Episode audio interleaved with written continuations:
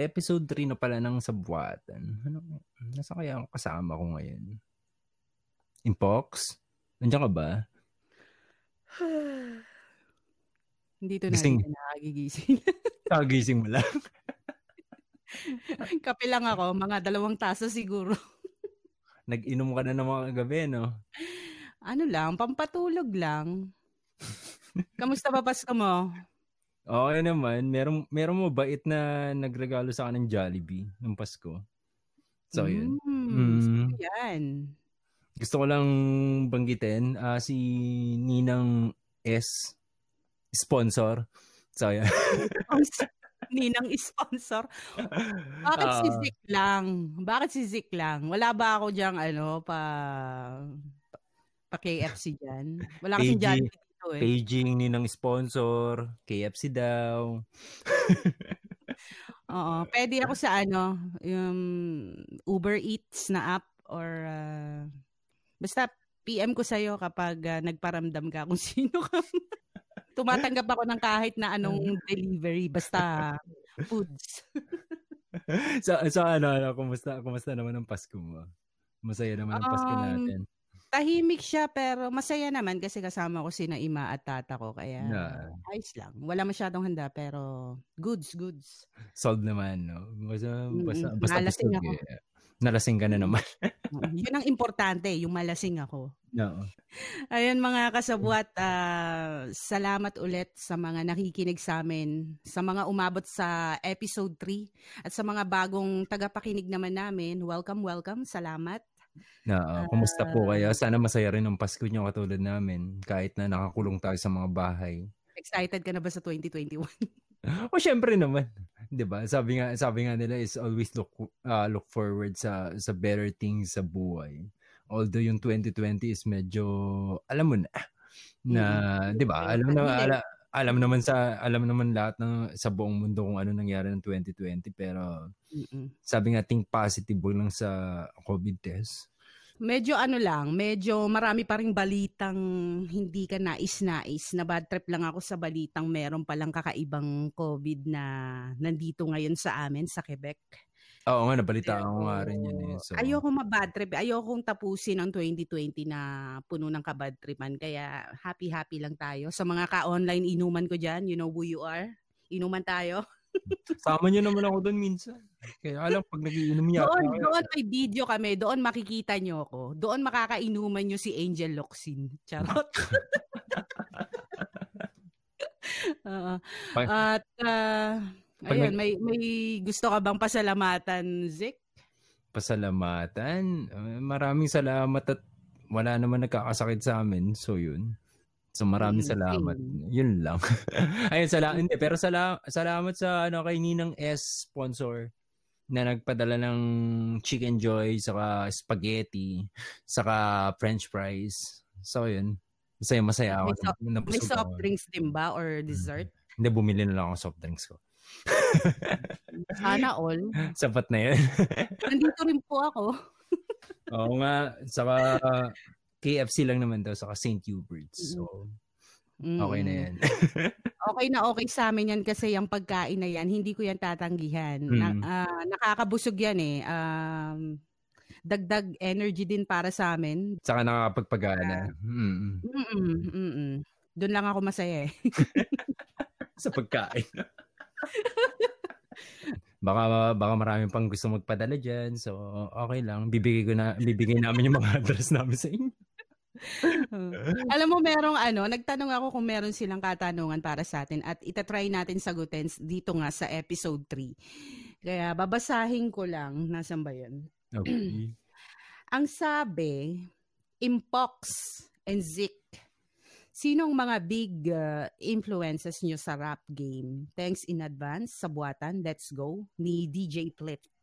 Si, si, ah, si Sir J. Flip lagi yan suporta sa atin talaga. No? Maraming Mm-mm. salamat sir yung pag-share sa mga, pi- mga Mahal ka groups, namin, ah. DJ Plip. Ah, love you. Mwa, mwa, mwa, chup, chup. chup chup, mama. So, hindi, ah, influence ko sa music, sino ba? Si Eminem, number one. So, yun. Yan ang number one influence ko. Tapos si Nino Bakit Bless. kailangan parehas tayo ng sagot? Nakakainis ka. si Eminem din ba ano? Hindi, hindi, Oo, hindi kasi kaya si, si Em ang influence ko kasi, ah, paano ba? Paano ko i-explain yun? Kasi during the time na napakinggan ko, eh, first time na napakinggan ko si Eminem, pinagdadaanan ko din yung alam mo, may galit ka sa sa significant other mo na ah, ano ba una ko nadinig? Yung parang mga Kim, alam mo yung Kim na gusto niyang patayin Oo, yung oo, gusto, niyang patay. Ah, da- da- yun yung mga pinakaunang kantang sinulat ko. Meron ako sinulat na kanta na ano, pagkakaalala ko ang title is Not Another Love Song. Mm-mm. Parang gano'n. English pa ako magsulat nun eh. Pero English, ah, Tagalog English. Oh. Eh, yun yung ano ko eh. Parang, ah, ewan ko, na, na-carry ko na yun sa the whole time na nagpagsusulat ko ng kanta na minsan may magalit ako sa babae. Pero wala naman akong galit sa babae talaga. Pero si Eminem talaga ang pinaka main influence ko. Ah, pero sa iba, si Nino Bless, si Crooked ay mga mga und- ah, karamihan underground artists sa Amerika. Yan ang Mm. yan, yan ang main influence ko sa pagsusulat ng kanta. Kasi sa kanila ako na-challenge na parang, huh?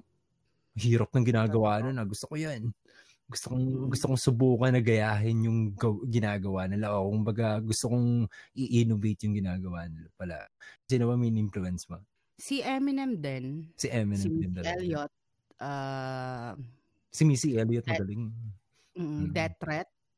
Ah, gusto kong bum... Bagsakan. Mm. Tapos si Pooch. Yeah.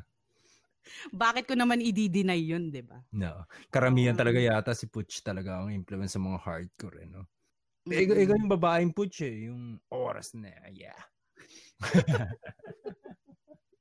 Abangan nyo pala yung bago naming ano, ilalabas ng Tres Mujeres, malapit na. Kasama namin dun si Raydin. Shoutout kay uh, Raydin. Yung pa pinapandinig sa akin yun, ah. Daya. Surprise! Ah, pero yeah, si si Eminem, ah, naalala ko pa noon, talagang binili ko pa yung mga CD niya eh. Tapos yun ang lagi kong piniplay sa sa kotse ni Airpat na Ah. medyo pinaiinisan niya dahil sabi niya, ano ba yan, tunog ano. Masyadong, yung, ba- yung- oh. masyadong maingay, alam mo. saka hindi, saka purong violence sa babae actually. Kaya nagtataka ako sa'yo, bakit? Diba, yung ano, yung yung galit niya sa paggawa ng music. Kaya siguro medyo hardcore din yung ano, yung bagsakan ko dahil yun nga yung mga pinakikinggan ko. Oo. At naging idol ko talaga siya. Ako in, in a way siya yung mismong ano ko eh, yung para alam mo yan, siya yung guide, parang gu- guide ba tawag doon? Ano tawag doon sa ganun? Ah, basta siya, siya yung tinutularan ko ng pagsusulat nung mga times ng Marshall Matters LP Eminem Mm. show. Sa Mm. kanya ko nakuha yung yung mga storytelling mga ano. So yun. Oo. So in do, do, sa kanya ko na-adapt yun. Tapos pina kung ano na lang ginawa ko, nag-eksperimento na lang ako ng sarili para makakuha ko ng sariling style. So yun. Pero siya, siya talaga. Tapos nung tumagal-tagal na ako yun, marami na akong mga nadinig ng mga mga rapper. Pero yun nga, sabi ko nga, mga underground sa Amerika na hindi masyadong kilala ng lahat pero doon ako nagagalingan eh. Kumbaga doon ako na doon ako na-impress eh, yung sa pagsusulat nila. Kasi bukod sa pagiging rapper, writer ako muna eh. Mas Mm-mm. mas ano ako eh, mas concentrated ako sa pagsusulat kaysa sa pagra-rap. Ganon din yung tanong ni Damorero. Ah, sino daw ah, international artist na inspiration nating dalawa? So, So, ayun, yun, nasagot na rin natin. Ah, hindi. Shoutout nga pala kay Sir Damo. So, yun. Nakita ko na yung sa Kumu sa, ano. Alam ko, nakita na sila ni Delo eh, nung pumunta ng Amerika Ah. si Del. So, so yun. Mm. Parang nilibre niya yata si Del. So, yun. Shoutout sir. Mm, Pag, shoutout sa pag, pag nagpunta ako ng Amerika, libre mo rin ako. Pero hindi naman ako pupunta ng Amerika. Ayan. Nag-aapalit din tong si ano eh, si Damorero. sa- Pampanga rin ba si Sir? Eh, Pampanga. Oo, Kapampangan yan. Cubs ko yan. Ang tawag ko sa mga kabalen ko, Cubs. mga McKenny. Yeah. Mm. Ah, sino pa ba may tanong? Ah, si Ayan may tanong. Sabi niya, bakit ngayong 2020 lang kayo nagkakilala? At bakit ang cute ko? Yun ang tanong niya, hindi ako ah, siya mismo. Tinanong niya yung sarili niya, bakit ang cute? Hindi, cute naman. Cute naman talaga si Ayan eh. Mm. Oo. Isa sa mga bunso ko yan eh. No. Pero sagutin mo yung tanong niya, bakit ngayong 2020 lang kayo nagkakilala? Yun. Sa Ah, tingin mo, bakit? Hindi ko alam eh kasi simula kita napakinggan is 2002, 2003. Pero alam mo naman ako, shy type ako eh. So hindi ako nag nagme-message sa alam mo yun, pag hindi ako minessage ng tao, hindi ko mini-message, di ba? Talaga Sin- ba? sinabi ko na yun sa iyo eh. so yun. Hindi, siguro pagkakataon na rin na dahil sa pandemic nagkakilala tayo. No? Siguro sinadya rin yun. Diba? Mm, may kagandahan din pala. Na, Mm. Tsaka nagkasundo tayo, nagkakilala tayo, naging magtropa talaga tayo na alam mo yun. Na, Ah, nagkaroon pa tayo nito, di ba? Oo, sanggan dikit talaga. Yup. Ano pa ba? Ito pang isang tanong mula kay Ann Karen. Sabi niya, Okay. gusto ko lang po malaman kung may asawa na si Idol Zik. Ilan po? Charot. Ha ha ha. Ayan, Zik, sagutin mo. Wala akong girlfriend eh. Pero maghanap na ako sa 2021. Mm. Aba. Pakilala mo sa akin ha. Five, five years na ako walang girlfriend eh. So, yun. Meron pang isang tanong eh. Ah, mula kay KG. Sana tama na yung pronunciation. Si. Ma'am KG, uh, Ma'am Kaji. Kaji. Kaji. Hindi daw Kaji. Kevin Garnett. Um, yeah. Maganda yung tanong niyan eh. Ito para sa akin na to eh. Sabi niya, medyo controversial tong tanong ko. So okay lang po sa akin kung pipiliin yung hindi sagutin. Para kay Ate Impox. Doon po sa kantang Limang Taon featuring D-Mac. Di ba po nagpalitan kayo ng talambuhay doon? May linya sa verse ni Kuya Zik na nagalit kay Kristo. Ano pong ibig sabihin nun? Medyo na-curious po ako pero open-minded naman ako sa magiging explanation. Okay. Ako ba sasagot nito? Sagutin mo No. yan. para sa akin. That's yours. Oo, para lang sa ano sa mga hindi nakakalam, yung limang taon, ah, yung verse, yung verse namin doon ni Zik, yung verse niya ah, patungkol sa sa buhay ko na napagdaan ako five years ago. Yeah. Ah, tapos yung verse ko naman, buhay ni Zik five years ago. Siguro may ilan lang doon dinagdag namin pero yun pa rin yun. Ah, yung ano ba yun? Yung nagalit kay Kristo, actually ano yun eh, nagalit sa Diyos. Medyo, oo, controversial pag-usapan, pero hindi ko nahahabaan. Ang nangyari kasi, nagdilim yung mundo ko. Marami akong pinagdaanan na sobrang cruel, na sobrang unbearable na hindi ko na alam kung paano takasan. Pero ang importante doon ay nakabangon ako muli. Kung hindi ko nalagpasan yon, wala ako dito. Mm-mm. Hindi ako ngayon, hindi mo ako naririnig ngayon or kung ano man. Kaya nagpapasalamat ako doon sa isang tao lang na kilala niya na kung sino siya na talagang ginising ako eh sa sa kadiliman. Kasi that time talaga galit ako sa mundo, galit ako sa langit, galit ako sa Diyos. Na feeling ko wala na talagang magandang nangyayari sa buhay ko. At medyo nagtapos lang to five years ago. Hindi, saka nararanasan naman ng lahat ng tao yun eh. May dadarating sa point talaga na Oo. magagalit tayo. Dahil sa sa life experiences, 'di ba? Oo, sa mga, Na nang- maganda. sa mga nangyayari sa buhay natin, di ba? Darating tayo sa point na yun eh. So, ang ano lang ng tao is paano paano mo ka ma, paano ka ma, paano mo makikita ulit yung liwanag, di ba? Mm-mm. So, yun. Kaya, yun, yun ang importante at ah, thank you sa tanong mo. Mahirap yung tanong na yun eh. no? Hmm. Pero ang ang nap, natutunan ko doon is hindi ako dapat ah, magalit kasi minsan hindi ko napipigilan yung galit eh. Hindi, no, Alam mo normal na yun sa tao eh. Na magalit. Di ba? Kaya Mm. nga tao tayo eh. Yun yung Mm. emotion na binigay sa atin na free will daw ng Diyos. Di ba? Na may karapatan tayo magalit, mag magmukmuk, mag ano. Pero at the end of the day, marirealize din naman natin yung mga mali o tama Mm-mm. uh, sa buhay Mm. natin. Kung anong dapat natin gawin, hindi hindi kumpara kumbaga hindi lang tayo puro galit na minsan kailangan din tayo na tayo din mismo ang susolve sa mga problema natin. Hindi natin pwedeng iasa lahat sa Diyos, 'di ba? Sabi nga Mm-mm. nasa Diyos ang awa, nasa tao ang gawa. Mm-mm. Pero 'di ba, ang importante nandito ako muli. Mm, nakalampas. Naibalik ko yung faith ko. uh, lumiwanag muli ang mundo ko. Yeah. At nagpapasalamat ako sa mga taong nandyan para sa akin. At sa inyo na rin. Thank you. may pa may shoutout ako eh. Pwede ba mag-shoutout na ngayon? Kasi mahaba-haba to, may part 1, part 2. So ito yung part 1 ko. Ah, sige, sige, sige. Oo. Shoutout ko muna ng konti, no? Um, shoutout kay uh, Hailey Diaz ng NYC na talagang tutok sa amin ni Zik at na-promote pa kami sa vlog niya. Ay, salamat, salamat ma'am. sa oo, salamat sa suporta sa Eswang. Shoutout ko rin si uh, J. Pablo, aka Lazy Fuego. Kay uh, Starling na may piercing shop na kung tawagin ay Piercing Maniac Manila. May branches sila sa Bacoor at Valenzuela. Bacoor? At meron silang ah. mm-mm, Mm, mm-mm. At meron silang piercing uh, aftercare spray. Ang gaganda ng reviews nito Zika at feedbacks. Mm-mm. Ilan dito ay hindi nagpapa-pierce sa kanila pero dahil sa spray nila ay gumaling ang mga piercings nila. Okay. Nag, So check niyo 'yon mga kasabwat. may tatanong Amazing. sana ako pero ayoko ng tanong. Wag na. may kaibigan kasi ako may... Wag na. Ano? Never mind. Ay nako, PM mo sa akin. yun. Na-curious ako.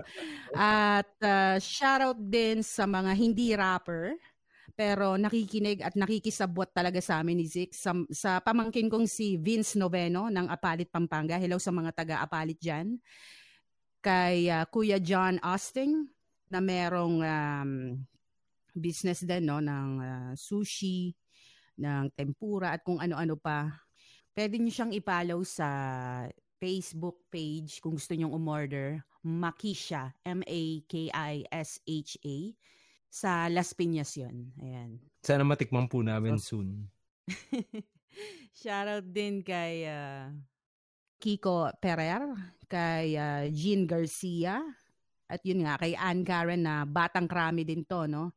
At sa iba pa dyan, paramdam kayo. At shoutout din kina G Rides sa grupong Vibe and Music na sina Kim Dos, Dan at Ren, kay Julio P, kay This is Sid, kay Miss V, kay Paulo Mendoza, kay Ernest aka Shade Uno, kay Lil Mars, kay John Paulo Bien Dimamay, kay Red Playa ng Vegan uh, Ilocos Sur. Shoutout sa mga kasabuat natin dyan sa Vegan na pinangungunahan ni J Red. Siyempre. Tattoo. Yeah. Oo. At promote ko lang din na nang mabilisan tong mga bagong kantang lumabas. Kailan lang? Okay. Oo. Yung kantang Wala Kaming Pake ni na Blazer at Sargon. Hakbang ni Kritz. Wait ni na Raptor at Yobachi. Naglabas din ng kanta ang Pendeho Pamilya. Ayan, shoutout sa inyo sa lahat ng uh, Pendeho Pamilya. Magagaling din yung mga pendeho. Mm-mm. Sina Zero at War Masta. Yung kanta ay uh, Reminisce. At kasama dito ang kaibigan namin si Yansumi. Meron pa eh. Um, yung yan. Diamante.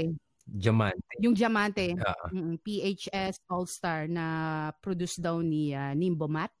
At kasama dito sina Pilya at Ayen at iba pa. okay. Papakinggan ko rin yan. Mm. Hindi ko pa napapakinggan. Mm. Hindi ko At- nakapag-check. Yun. At ngayon-ngayon lang, no, may bago din sina MCM ng Dakilas. Dakilas. ah, Okay. Canada yun, di ba? Mm. Mm-mm. Okay. Toronto. Ang title ng kanta ay No Makeup. At sina Marion din merong ilalabas. Ah, ang title ay Pakinggan ng Puso. So check natin 'yan mga kasama. Abangan nyo yan. Yeah. Mm, Popost na lang namin sa description yung lahat na na-mention Okay. namin. Ayan, ikaw ba, Zik, meron ka bang ah, shoutout? Binabati ko lang po ulit si Ninang S. Yeah. Ninang sponsor. Maraming salamat si Jollibee. Hindi, ta- hindi, hindi pwedeng kalimutan yun kasi wala kang pa Jollibee sa susunod. Nga eh. Ko. Dapat sa sunod na episode may pa Jollibee ulit. So, yun. Maraming salamat. Yun ang sweldo natin, no? Hindi naman din kasi tayo talaga kumikita dito. At sa mga nagtatanong po kung, kung kami nagbabayad, actually wala kaming ginagastos, kundi ang puhunan lang namin dito, bosses, oras, pero so far hindi kami nagbabayad. Mm. So, yun. Mm-mm. Kaya ano, ah, we are blessed na, na ipapamahagi namin to sa inyo ng libre. At ah, ayun, meron pa ba tayong ano? So, Meron pa ba tayong sasabihin? Mamaya na yung part 2 ng shoutout ko. ah. Abangan nyo yun. okay. Uy, may nagdo-doorbell. Oo, Sino kaya to? buksan, bu- tingnan nga natin. Baka mamaya na mamamas ko lang yan, ha? Mamamas ko. Uy, Pam, ikaw pala. Kumusta, Pam? Okay na, kamusta? Patawad. Grabe, walang pera. Wala ako Oo. dito. Wala budget, wala budget. Kamusta? Kamusta ang Pasko mo? Okay naman, ito, kalilipat lang namin sa Texas. Ang daming ginawa. Like, talagang yung traveling, super ano, syempre, pandemic. Tapos kasama Mm-mm. pa namin mga bata. So, hectic talaga yung schedule namin. Inabot kami halos two days bago makarating sa Texas from Illinois. Mm-mm. Maiba tayo. Namit mo na ba si Zik? Or nakausap mo na? Hindi pa, pero kilala ko siya back then sa ano sa Yahoo. Sa Yahoo. You know, Parang naka-add ah, nga siya sa parang- akin. Oo. Mhm. Ayan guys, may may kachika kami ngayon. May isasali kami sa usapan namin ngayon, si si Pam. Pam, pakilala ka naman ng konti sa ating mga listeners. si Pam Brooks, aka Intermitida. You used to be a rapper nga pala, no? Pero ngayon Yeah. hindi na. Ngayon hindi na, ano na, hindi na, ano na, like, retired na ako dyan. Like, matagal na, like, 2010 pa ata yun. Pero pag may nagtatanong sa akin kung pwedeng, you know, makikolab, sabi ko may mga anak ako. sabi ko, paano kaya ako makapag-record? Pero kung pwede pa naman, kung carry naman at may time, Oo, why not, carry. 'di ba? Oo, Kerry. One time nga nung nag-record ako, nagtatago pa ako sa closet. Kinakatok ako ng So anong pinagkakaabalahan mo diyan, Pam? Anong pinagkakaabalahan mo ah, bukod sa ikaw ay ah, ikaw ba ay housewife or ah, what do you do? Uh, for the meantime kasi kalilipat lang namin pero I used to work from home. Ano Mhm. ako, analyst sa mga engineer. Sa ano, Mm. nagre-read ako ng mga blueprint ganyan. Sinisend lang nila sa akin pero right now ano, um stay home mom pa rin ako. At ang So, at ilan ang anak ni Ate Pam? nine years old, three, and two years old. Mm, Dami. saya naman. Ma- Um, Ma- makukulit ano ba? yung ganyan, no? Ano ba ang ating pag-uusapan? Isasama ka na namin sa usapan talaga. Um, alam naman natin na hindi maganda ang 2020. Well, para sa iba siguro, pero sa akin 50-50. Kayo, paano nyo ba i-describe ang year 2020 in one word? Ah, Pam, ikaw muna. fast track. Like from March na nag-lockdown, the whole summer, parang ang bilis ng mga pangyayari. Pero syempre tayo lahat na-miss natin yung summer. Mm-mm. Especially sa mga bata, gusto nila lumabas, mag-beach, mga ganon, hindi namin nagawa. Pero na-homesick talaga kami sa sa bahay. Simula, Mm-mm. yung- lalo na yung panganay namin. Mm-mm. Kasi ano siya, nag-start siya mag-virtual. Umiiyak siya, na ano siya, na stress, lahat. Talaga, it's so ano, it's so sad talaga na na ganun na nangyari sa ano sa atin. Mm-mm. Pero alam mo, ilang words yon Sabi ko in one word. Biro lang. Biro lang, biro lang, biro lang. Ikaw naman, Zik, paano mo i-describe ang 2020 in one word? Ah, sakto. Sakto. Ah, sakto. Hindi kasi ah, ano naman akong tao eh, hindi ako palalabas. Kumbaga masanay ako na hindi hindi nagagala eh, so parang normal lang sa akin. Mm-mm. So yun. so parang alam mo. sa akin naman, sa akin naman siguro nakakaloka. Yun lang ang aking masasabi. Nakakaloka ang 2020 para sa akin.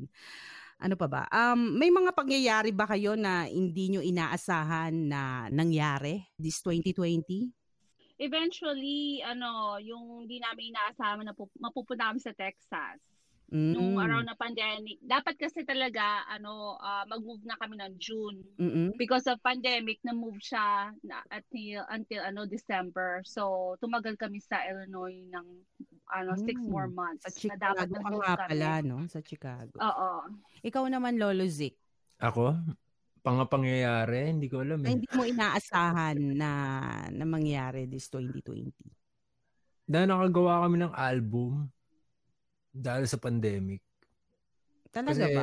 Oo, oh, kasi wala na kaming balak gumawa ng kante. Kala ko marami na kayong album from the past. Oo nga, hindi ibig sabihin, ah after after nung huling album namin from 2012, 2013, ah parang nagkanya-kanya na kami eh. So may sari-sarili kami. So nung yung 2020, Nagsimula lang Mm. kami doon sa isang challenge, parang kay Mark Beats yata yan. So, tapos, Mm. Mhm. Tapos yun, nag-iaya na, tara, gawa tayong kanta. Tapos nagsimula sa isang kanta, nasundan, nasundan, nasundan, hanggang sa nagplano na ng album. Tapos yun, natapos na namin yung album nang hindi namin namamalayan. So yun, yun, yun Mm. lang hindi inaasa, yun lang hindi ko inaasahan mangyari siguro. So. Mm, sa bagay, maraming ang ganun, no? Kahit Meron, ako naman, ah, saka hindi ko ano rin pa, inaasahan eh. Hindi ko rin inaasahan na magra-rap ulit ako. saka yun pa, isa ba, yun nakilala ko kayo. Naka ngayon ko na kayo nakausap eh, di ba? So. Mm-mm.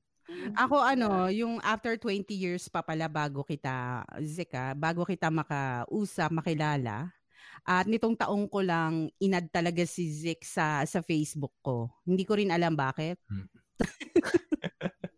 Actually, siya pa nga ang nagpa-add, add mo ko, sabi. Hindi niya naman ako i-add, di ba, Pam? Kaya nga. Sabi ko, Ako naman ba sabi ko, i-accept ko naman eh. di ba sabi ko sa'yo may iyain ako, hindi ako nag-add Mas gusto ko kasing ako yung ina-add kesa ako yung mag-add. May pagka-shy type ako, hindi lang halata. ha. si ate Pam yata naka-add sa Yahoo ko dati. Naalala ko yung Trimitido na pangalan. Mm-mm, siya yon, Mm. siya yon. Mm. Ako yun. Mm-mm. Isa siya sa mga Ano? biktima ng mga mas PM ko dati. Mga nabibiktima ng mga... Pag nagpo-promote ng mga kanta. Ang daming Mm. ano no, mas PM eh. Oo. Ayan. Ano yung expect nyo ngayon 2021? Ano ba gusto nyo mangyari ngayon 2021? Ate Pam. No, um, normality. Like, you know, mabalik na lahat sa normal. uh, like, healthy and wealthy, ano, for everybody. Kasi sobrang hi- nahirapan tayong lahat this 2020. Mm-mm. Wala ng trabaho, marami nag-shutdown ng mga restaurant. So talagang napakahirap yung buhay ngayong 2020. So ngayong 2021 sana maging ano na, back to normal. Oo nga. Yun din ang sa- yun ang hope, yun yun ang hope ko. Pero sa sa Amerika yata, 'di ba, ma, ano, mas mabilis na yung vaccine? Nagsimula na yata sa inyo yung mga vaccination, That- 'di ba? Correct. Nag-start na siya sa mga frontliners actually. So sa mga ano na, sa mga normal people, mag-start siya ng mga second quarter ng January. Oo, yun. So, mhm. Ikaw pa, magpapabaksin ka ba? ako. Kasi hindi ko pa alam yung side effects yan eh. So mag-wait muna ako. Mm-mm, same, same, same. Pag may allergy daw sa hipon, bawal. Kaya so hindi rin ako papabaksin. Sabi nila ganun. Parang pag may allergic reaction ka sa ibang bagay, ma- magkakaroon ka ng allergic reaction doon sa vaccine nila. Wala pa tayong masyadong kaalaman pagdating sa mga ganyang bagay. Na, saka hindi hindi alam yung long-term effects eh. So, yun ang mahirap Oo. doon. So, yun. Mm-mm. Eh, basta ngayon mag-ingat lang, di ba? Saka, sabi nga eh, ano yun, hope for the best palagi sa 2021. So, sana hindi manghula yung mga pong shui na magandang magandang taon ng 2021. Oo nga. Madalas Eh. pa naman ako manood ng ganun. Alam ko hindi ka naniniwala sa mga ganyan-ganyan, Zek. Yung mga zodiac signs, Oo. mga horoscope na yan. Eh, yung mga nilalagay, kailangan nakalagay, ano yan, paano yan sabi nila? Kailangan lagay mo pinto mo dito. Kasi, ma- ano yan, bad luck. Ikaw ba, Pam, naniniwala ka sa mga ganun? Ay, oo, naniniwala ako sa ganyan. Ngayon nga lumipat kami, sabi ko sa asawa ko, oh, nakapoint yung pintuan natin sa south, kailangan red yung Sa door. mga... di, ba, di ba may mga gano'n? Sa mga Chinese mga ba na gano'n noon? Hindi ko, hindi ko sigurado eh. Basta narinig ko lang, natatawa ako pag ano yung mga pong choy, pong choy, pong, ah, pong, paano, paano, paano magitin yun? Pong choy. Ikaw ba, Zek, anong inaasahan mo sa 2021? ano ba inaasahan ko? Lalawak ang sa buwatan. Sana. Ako naman siguro ano, ano ba? Um, yun nga, katulad kay Ate Pam, normality. Pero may kasamang pag-iingat na siguro. Kasi ano eh, feel ko sa 2020, marami din naman tayo natutunan gaya ng paghuhugas ng kamay. Kasi sa totoo lang, may, may mga taong hindi pala hugas ng kamay. Correct? Mara- hindi kaya, Diba? mara- marami kaya mga hugas kamay palagi noon pa. Iba naman yung sinasabi mo. You know what I mean? Pero ayun nga, malaki din ang ah, naitulong nitong pandemic kahit sabihin mong nakaka nakakapagod na, nakakairita ng makarinig ng Na, ng ganun sa TV, sa news or may mabasa ka sa social media, 'di ba? ang maganda lang sa pandemic ngayon, katulad ng sinabi ko sa kanina, parang naging mas close yung mga pamilya. Mm-mm. So sana patuloy-tuloy na yun sa ano, kumbaga kasi minsan as bilang pamilya kasi para iniisip natin lagi naman nandiyan yung pamilya ko eh, so unahin ko 'to ibang bagay na to. So dahil sa pandemic na to is parang nagkaroon ng time yung isa't isa sa mga sa bawat pamilya sa buong mundo na. 'di ba na na magkaroon ng oras para sa isa't isa. May marami doon, marami alam ko marami marami ko kakilala mga mag-asawa na nag-away na nag-away dahil nakakulong na sila. so nagkasawaan sila parang pero hindi pero ah, parang siguro yun lang isang magandang nangyari dahil sa pandemic naging close yung mga pamilya. Mas Oo, nakilala mas nila yung small. isa't isa. Oo. yung, Mm. kasi yung mga kabataan na ah, layas muna ako, alis muna ako ng bahay. Punta muna ako sa tropa. Di ba na-stuck sila sa bahay so no choice sila kundi mas makasama yung pamilya nila na which is a good thing kasi mas nakilala sila. Mas nakilala nila yung pamilya nila. So, yun. Sana magtuloy-tuloy yun. Yun lang gusto ko sa 2021. Saka dito sa Pilipinas, I think babalik ang babalik sa normality Pilipinas 3 to 4 years from now pa. So, tagal. still, yun. Eh, syempre, alam mo naman ng Pilipinas, third world country. So, matagal pa kumpara dyan sa sa Canada, sa kina Ate Pam sa US na mas mabili, mas ma- mas mabilis kayong babalik sa normal eh. Kasi nandiyan na yung yung vaccine sa inyo. So, so yun. Sa bagay. Mm. Ikaw ba, Pam, sa tingin mo mas oh, tumibay ba ang relasyon ng pamilya sa nangyari ngayong 2020? Sa tingin ko, oo. Kasi ano sila, naging mas, ano sila, critic sila sa mga ibang tao na hindi nila kilala. So, mas inano nila, ano, yung parang kinip close nila lahat ng family na parang ganon. Ganon din sa amin dito. So, bali, kumbaga, hindi kami tumatanggap ng ibang, ano, ibang bisita, kundi family lang, you Mm-mm. know. So, tas ngayon, yung mga hindi namin nakakausap, nag-reach out kami. Like, marami talaga kaming family na hindi na nakakausap noon na ngayon nakakausap na namin. Mm-mm. Tsaka But- lahat naman ngayon pwedeng ano eh, makausap eh. May mga ano na tayo, Yeah. di ba? May Do- internet, may messenger. Ah, doon lang, kumbaga doon lang nagka, ano-ano mga pamilya. eh. Doon lang nagka-check na nagkaroon ng concern sa isa't isa. Mm-mm. Eh, ma- masakit mang isipin pero yun yung totoo na ang dami nating mga kapamilya o mga kamag-anak na hindi natin nakakausap ng matagal na panahon pero dahil sa pandemic parang bigla tayo naging concern lalo na pag may na natin sila na ah yung isa may sakit, 'di ba? Parang nagiging concern tayo bigla. Kasi sa akin ewan ko, importante sa akin talaga pamilya. So yun. Mm-mm. Sa akin din. Mm. Number one, Mahalaga yun. Family is uh, everything for me. Mm. pinakamahalaga sa akin, yun yung isang pinakamahalaga sa akin bagay bukod sa lahat. So yun. Nakikita ko naman yun kasi nga 'di ba mahal na mahal mo nga yung mga pamangkin mo. Ewan ko Pam kung nakikita mo sa kanyang story kay Zick. Ah, madalas ko makita yung mga pamangkin niya kaya alam kong Makukulit. is uh, everything din kay ano, kay Zick. Oo. Eh, ate pa, hindi nasundan si Bunso ngayong pandemic.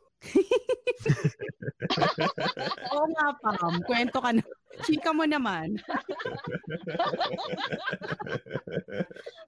Chichika pa ba yun? Ewan ko dito kay. Kaya, ah, kasi, syempre, di ba, lockdown. Di ba, wala kayong... Wala na bang balak uh, mas si Bunso?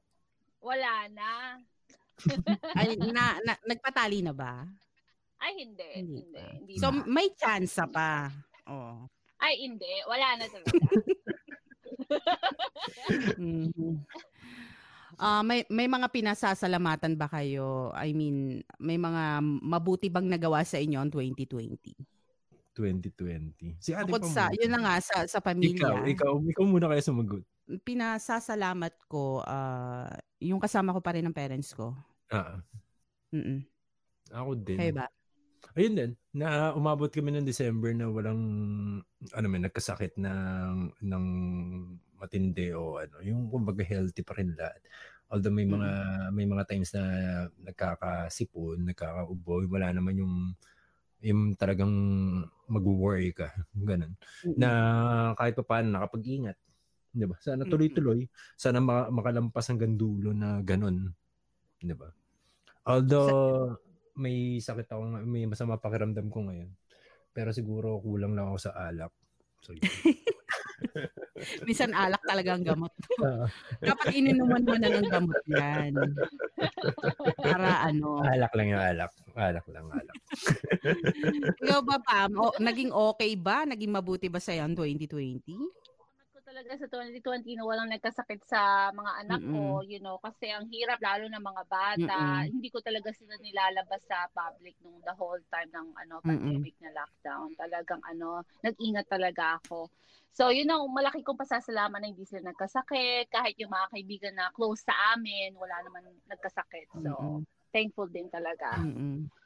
Siguro ang ano ko lang sa ano sa 2020 is ah, mas tumaas yung kuryente namin. Ewan ko sa inyo ah. Tsaka mas mas nahilig ako sa online shopping kasi dati talaga hindi. Bibiling ko lang kung, kung ano talaga yung kailangan ko. Pero ewan ko ba, napapa-add to cart na lang ako. Correct.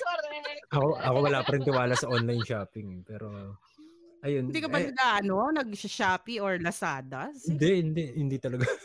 Wala akong tiwala. Pero yun, shout ah shoutout sa Meralco, tinarantado ang Pilipi, mga Pilipino ng mga bandang May, June. Nagulat kami 30,000 ang bill namin sa kuryente. Isipin mo yung isang Grabe, ang laki nun. Bakit daw? Hindi ba nila, hindi ba sila Sa, hindi, ah, eto, ang reason, ang rason nila is, ah, ano daw, is nasa loob daw lagi ng bahay ang mga tao kasi kaya tumaas ang konsumo ng kuryente. Gusto ko sa gusto namin sabihin eh, same lang yung kinukonsumo namin kasi nasa loob din naman kami ng bahay palagi nung bago pa mag-pandemic eh. Wala naman nagbago sa paggamit namin ng kuryente, di ba? Grabe, 30,000. Ang laki nun ah. Isipin mo yun, isang buwan lang yun. Isipin, tapos, So ano nangyari? Eh, di no choice ka. Bayaran mo. Di ba? Ayun, sa Mm. awa naman Diyos, nababayaran naman yung mga bills sa mga ano. Di ba? Nakaka, ano naman. So, so, okay natin. Hayaan mo na sila. Konsensya na nila. Mm-mm. Ano pa ba? May mga natutunan ba kayo sa sa 2020? Or Natutunan, mga, na-real, mga realization nyo? natutunan ko magmura pag lumalabas. Seryoso ba yan? Oo, hindi, hindi. Walang. Kasi hindi ako mapagmurang tao kasi kaya, kaya lang pag lalabas ka, alam mo yung sobrang ingat ka na naka-face shield ka, face mask ka. So pumunta ka sa isang lugar, tapos sa isang lugar, halimbawa, one time nagpunta ako ng SM eh, sa, sa Watson, may pinapabili sa akin airmats ko na, na mga pangbahay. So, lahat naka-face mask, naka-face shield. So, so all good, di ba? Tapos meron isang babae na nagtanggal ng face mask niya tapos ubo ng ubo doon. Kung sino pa yung inuubo, siya pa yung siya pa yung alam mo yun, siya pa yung malakas na magtanggal ng face mask na dapat iniingatan yung mga nakapaligid sa iyo. Di ba? Di ba sabi nga nila, pag inuubo ka o may, may hindi ka nararamdamang maganda, huwag ka na lang lumabas. Lu- Lumabas nga siya tapos nagtatanong siya doon sa kahera. Tapos tinanggal niya yung Mm. mask niya kasi siguro Mm. nahirapan siya magsalita na nakaano tapos ubo siya ng ubo. Sabi ko, ina naman mga tao talaga. Mm. 'Di ba? Ikaw Yeah. pa, ano bang mga natutunan mo? Meron ba? patient talaga sa mga tao. Kasi dati, mahaba naman yung pasensya ko, pero medyo nauubos recently dahil sa mga tao nga, ano, makukulit na hindi Maraming nagmamas. pasaway, diba? ano? Oo, So, a- sabi ako ko, naubos na pasensya ko Oo, doon. marami, pakarami. Ayun. Pero, Pero unti-unti naman natututo din ng tao kasi kumpara naman ng mga unang-unang ah, phase ng ano ng ah, ng COVID. Medyo syempre siguro hindi pa hindi pa naiintindihan ng tao kung ano talagang meron. Yung iba hindi pa naniniwala eh. So nagtagal, 'di ba? Nag-iingat na rin talaga sila. hindi actually sa Pilipinas baliktad. Ah, Mm, kasi ang nangyari dito is parang nung una natakot na takot yung mga tao. Walang nalabas, walang ano. Kasi akala ganun. Tapos na malaman na parang konti, oh, parang baliwala na sa mga tao dito ngayon. So parang marami nagsasabi, ubot sipon lang yan, makawala rin yan. Ganun. Pinoy lang sa kalam, no?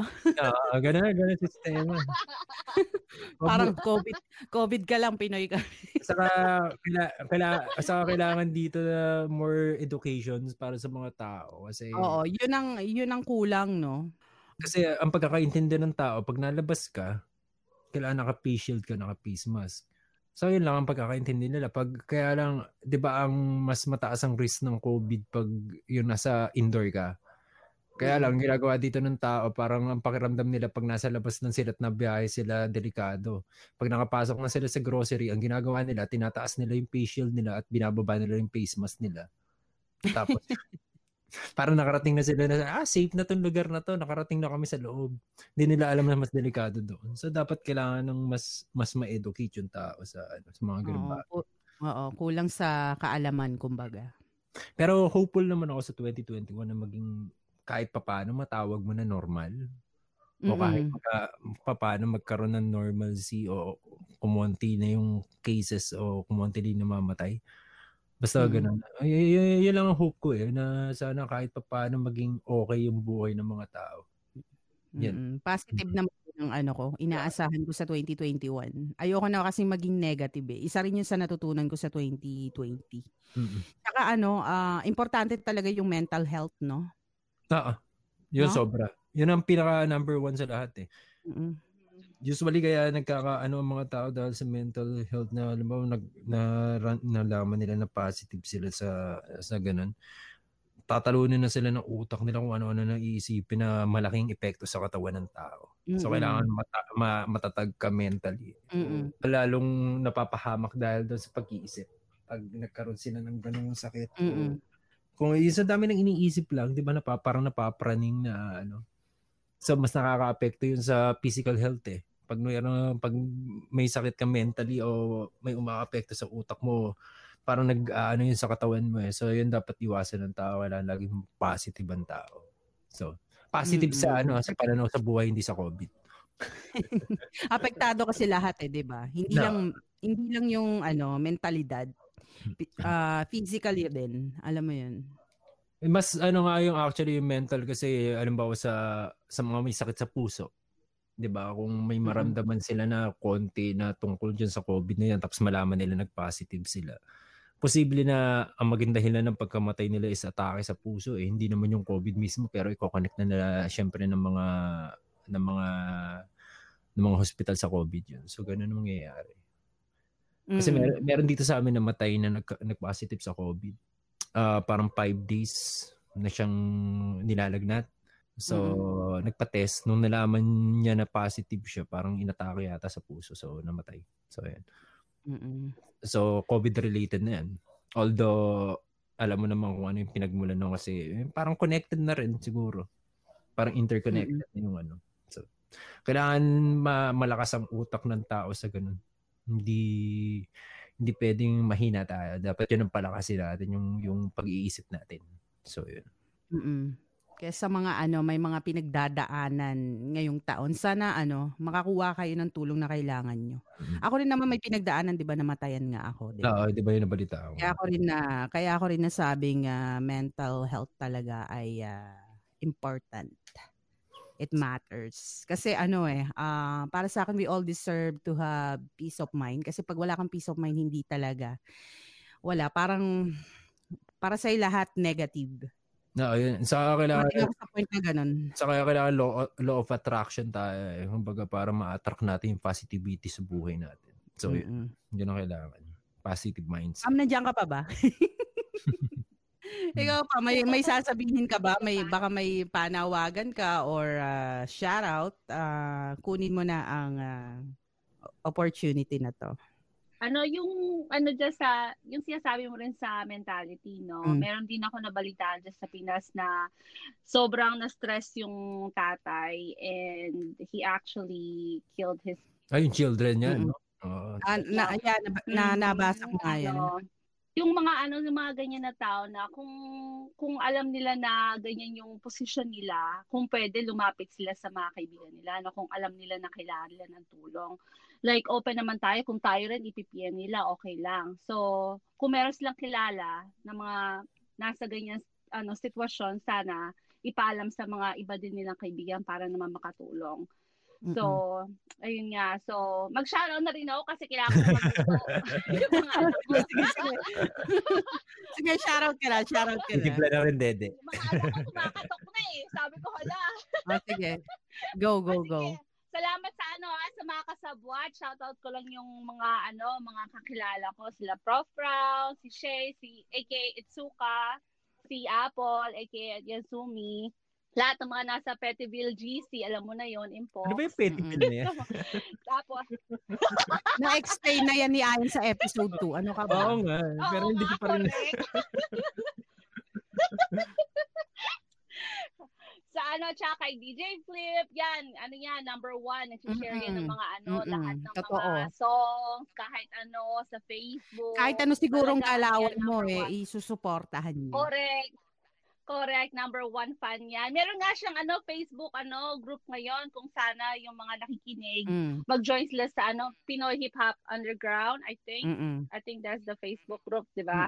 So, kung ano nakikinig kayo dyan, ano, join lang kayo doon. And shoutout kay Randa, kay Nasty Do, kay Ime, kay Dan ng Destination Crew, kay Spade One. And sa lahat, sa lahat ng mga nakikinig, thank you, thank you mga kasabwa. Thank you, Impox and Zic, for ano, Para guesting me here sa Oo ano. naman. Kasi mga bata, kumapasok Walang problema. O sige, sige, luto ka na. Sabi, mama, tete. yung mic ng live. Correct. Eh, Sa salamat susunod po, ulit, Pam. mm, mabigyan ulit ng ano, kung mapagbigyan ulit ng ah, pagkakataon. Merry Christmas Happy din New po. Year sa lahat. Happy New Thank Year. you, Mga Mm-mm. kasabwat. Sa ulitin. Ayun, salamat ulit kay Pam Brooks, aka Intrimitida. Salamat, ma'am.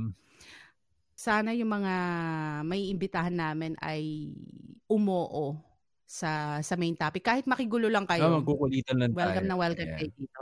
Mm-mm. Bali mga igigest namin siguro mga tropa, barkada. Pero kung gusto mo mag-guest dito, okay lang din. Why Ah, not? message mo diba? lang kami. Yeah. Kung gusto mo sumama sa Ano? kakulitan namin dalawa. So, yan. Mm-mm. Ano, commercial muna tayo, Zik? Ah, sige, commercial. Mag-iossi muna ako. Ayun, ang ipapatugtog ko siguro dito is uh, throwback uh, track lang dahil walang nagpasa ng commercial ad. Kaya kung meron kayong mga old tracks dyan, i-PM nyo lang kami ni Zik, uh, ipi-play namin yan. Kahit yung isang verse lang or verse ninyo or chorus pa yan, whatever. Ayun, Ah, sige. kita-kits mamaya ulit. Kin- Kinig muna kayo. Ayan. Yeah. BRB muna kami. Yeah. Yeah. Sanda mo kalin, bullet back. Woo! Yes. S-R. You know.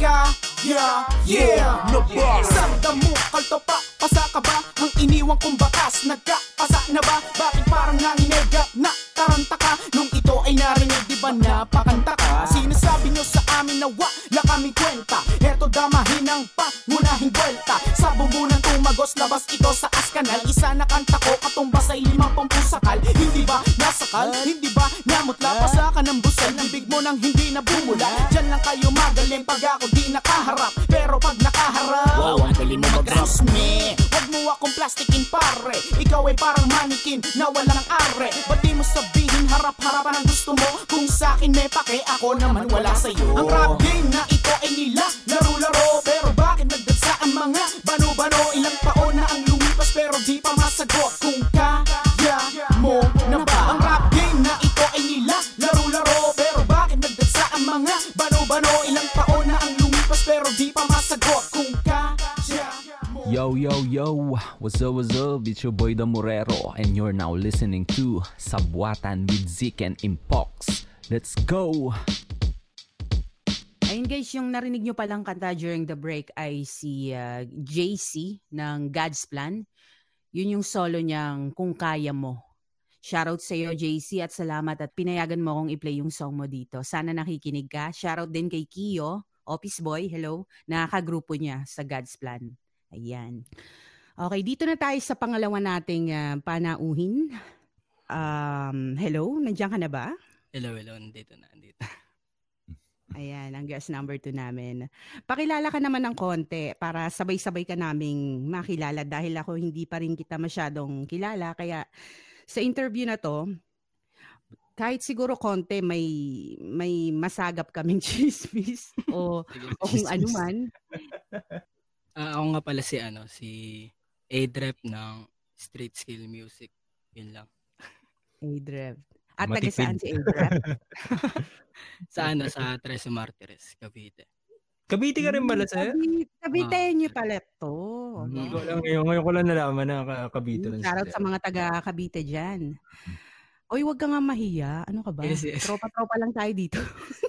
Saan ka ba sa, ano? Saan ka ba sa Cavite, ano, sir, ano? Imus ako, sir. Imus, Imus. Ah, Yan. Imus. Mm. Bali sila Santo, ano rin, no? Cavite rin, no? Ah, ako, ako, Imus din si Santot pero gentry na siya ngayon. Si Dels Cavite rin sa gentry rin. Yun. Mm. Mm. Okay. Ayan. O, game. Kausapin mo naman siya. Nagkakape ako. Copy ka pa. Mamaya ko siya itatanong. Nire-ready ko lang siya. Ayan. sa- Ah, hindi, hindi. Wala akong naka-ready na tanong eh, pero tatanong. Ilang, ilang taon ka na nagra-rap, sir? Matagal na rin. Ah, hindi ako sure, pero nagsimula kasi ako, ah, 2000, officially nag-start talaga, 2014. Kung, di ba? 14? 2014. Ano ako, ah, 12 years old ako nun. Ba, matagal na rin. well, Ba, maaga. mas Ma bata, mas maaga bata pa sa akin nag-umpisa. Mm-mm. Bale, Oh, ano, 13. bale 18 ako ngayon. Kaka Ayun. 18 lang. Mm. Ah, magka, magkasing edad tayo. Huwag ka maniwala dyan. Nga. Mas matanda pa yan sa akin. feeling lang yan, feeling. Ayan. Saan ka sa 13, sir? Alam ko yan yung ano, capital doon ng Cavite, di ba? Ah, So, sa ano, sa Osorio. Osorio. Hindi siya, Ah, mm, hindi siya gaano ano eh. Kilala eh, pero part siya ng ano, ng 13. eh, eh, ikaw pakilala sa buong mundo ng Osorio. Kung gano'n. Oo, Oo. di ba? Ayan. pare. So, Okay. Ako na. Ah, Tapos na ako na. magkape. okay. Ah, sabi sa akin ni Zik, ah, kinakabahan ka daw para sa interview na to. Totoo ba? Medyo. Kasi ano eh, first time ko yung mga ganito eh. Hindi talaga ako. Nakita mo first time? Mm, hindi Okay. talaga Pero- na, Pero masaya ka naman. Yes, Gus- oo. kasi gusto namin ma-feel nyo na natutuwa kayo at gusto Oo nyo naman. rin. Oo, tama. Ah, sobra, sobra. Mm-mm. Hindi ko rin talaga in-expect eh kasi ang daming ano eh. Ang daming Mm-mm, marami nagpasa Mm. pero lahat mapagbibigyan. Ano lang Oo. yan, timing lang. So heto na. napansin. I hope na wala na ng konti yung kaba mo. yes, yes. Heto na naman ako. Ito yung tinatawag naming fast choke. Na ayaw naman naming mangyari na ma-choke ka, pero masaya talaga pag nangyayari yun eh. At hindi ko ikakat yun. Simple lang naman to, wala hindi naman masyadong seryoso. May kinalaman pa rin sa pagrarap mo or may kinalaman sa mga pinopost mo siguro. So heto ang tanong ko. Ano yung um, pinakapalpak na payo na sinunod mo naman? Ang hirap. Pwede mong sagutin o pwedeng hindi rin naman. Ano lang yan, icebreaker. Again, gusto lang namin ma-feel na na nag enjoy din kayo. Pero hindi yun ang tanong ko. Pero gaya ng sabi ko, pwede mo naman sagutin o hindi, or pwede mo ring tawanan. May Meron, sagot ka ba o wala? meron, Ay, meron. meron. O sige, share mo sa amin. Siguro yung ano siguro, yung pagsasadya sa akin ng ano, ng puro adjustment. Kumbaga, kasi Mm. hindi ako ano, kumbaga doon na ano ko, na-realize ko na hindi ako nag-stand masyado sa ano ko, sa kung saan talaga yung gusto ko. Puro adjustment lang yung ginagawa. Hanggang sa, Mm. parang ano, parang humina yung ano ko, confident ko, gano'n. Puro adjustment. Para, naki, pa, para nakikinig sa mga ano, yung mga sinasabi Mm, ng tao. Parang nag, naging basihan ko rin. Oo. Mm, doon ka ah, dumepende at hindi sa sarili mo, right? Mm. Pin- alam mo, pinost ko yun ng isang araw eh. Sabi ko, ah, magkakaroon lang ng progreso ang tao kapag tumigil ka ng makinig sa mga mga nagsasabi sa ng kung ano-ano. Mm. Parang Tama yan. Oo, di ba? Totoo. Kasi kapag piniplease mo lang yung mga mga nakapaligid sa iyo palagi, hindi ka magkakaroon ng progress na eh. Parang pinapahanga mo lang eh. So, Mm-mm. sa, sa, sa Pa-impress lang, sarili mo lang kumbaga. yan. Ah, Mm-mm. yan. Ayos yun. ah. I bet may may natutunan ka naman sa experience mong yun. Mm. Oh, marami, marami. Mm-mm. Kasi dati talaga ano eh, na iniiwasan ko kasi yung ano, yung makumpara. Pero syempre, Oh, okay. mm, iniiwasan ko yun pero ano, wala eh, ganun pa rin eh. Eh di, Oo. hanggang sa ano, na-realize ko na ano, ba't na lang ako mag-enjoy kaysa puro Mm, tama. adjustment. Kaysa puro adjust. Pero ano naman, may matutulong naman. Kaso, dumadating No, sa eh, point na ganun. Hindi hindi may iwasan yung pagkukumpara eh kasi palagi palaging kasama na yun sa sa buhay ng tao na ikukumpara ka sa ibang tao eh. Alam mo yun? Mm-mm. Na lagi kang ah eto, gayahin mo to o kaya ikukum pag magaling ka na, ikukumpara ka dito, eh, parang katunog ka nito eh. Oh, yun. So, ganun, di ba? Ganun, ganun palagi. Oo, yun, eh. yun, yun. Oo. Ganun. Lagi, lagi silang may nakikita na, oh, ito katunog mo to, kaya magaling ka. Hindi nila napapansin na yung sarili mong, alam mo yun, sarili mong, sarili mong galing na yung ginagawa mo eh. Oo. Nagkakataon lang minsan. So, yun. At dun, at dun dumadating yung parang pinupush mo lalo. Alam mo Mm. yun, na parang hindi naman din kailangan. Oh, kaya pa, Ah, para parang, sa akin, just be you. Just be you Mm. lang. Yun lang ang aking maipapayo. parang dahil din dun ano eh, mas naging ano pa ako, eh, gutom pa ako, mas naging, nag-explore pa ako lalo kasi, ewan eh, parang naghalo yung adjustment sa yung ano eh, yung ano lalo, yung gigi lalo eh. Oo, yung giggle eh, di ba? Kasi, Mm-mm. parang pag kinukumpara ka sa isang tao, sabihin mo, sa Mm. isip mo kasi, kahit hindi mo man sabihin sa ibang tao na, ba't nyo ako kinukumpara dyan? Mas magaling ako dyan. So, papatunayan ko na mas magaling ako dyan. Di ba? Ganun ang ano. Ganun na, ganun ang sistema ng utak ng tao. So, yan. Mm, Natuwa naman ako kasi may sinagot ka sa tanong ko. Pero hindi pa yun yung tanong ko. May Mm. tatlo akong tanong sa'yo. Ah, at naniniwala naman ako na masasagot mo. So, eto na. Handa ka na ba? Yes, yes. Ito na ang past show. Oo, fast joke. um, eto. Sinong artist o rapper ba ang mga pinakikinggan mo? Ah, pinakauna talaga ano eh. Ang pinakaunang kumbaga una akong naano talaga sa rap dahil kay Smugglers nun. 2012. Mm. Ako 2012 kasi first time ko nang ano ng ano nun eh. Ng flip top eh. Dos por dos pa yun alam ko eh. Luni Ab. Ah, sa flip top ka rin nag ano na, Mm. ah, okay. Saka magaling talaga si Smug. Mm. Oh. Saka yung ano ko yung conf- yung confident kasi ni Smugglers talaga yun talaga yung ano ko. No, iba iba talaga. ano. Mm. Yung isipin, isipin mo yun, nahu, Pagbigay, no? isipin mo yun, nahulog na siya sa stage. Oh, yun. Tapos nakabalik pa siya. Napanood mo ba yan, yung Fox? Oh? Mm, napanood ko. Napanood. nun, man. so, ayan. Hindi, saka, Kasi hindi hindi lahat makaka makakakyat muli eh, no? Mahiya pa, Mm. 'di ba? Kasi parang napahiya ka na nga, 'di ba? hindi, saka multi-talented talaga si Smug. oh, Magaling talaga. Kung magaling sa magaling, magaling talaga. saka Iba, ibang ibang- klase. ang ibang pinapakinggan ko rin. ah kasi alas taon-taon may ano ako eh.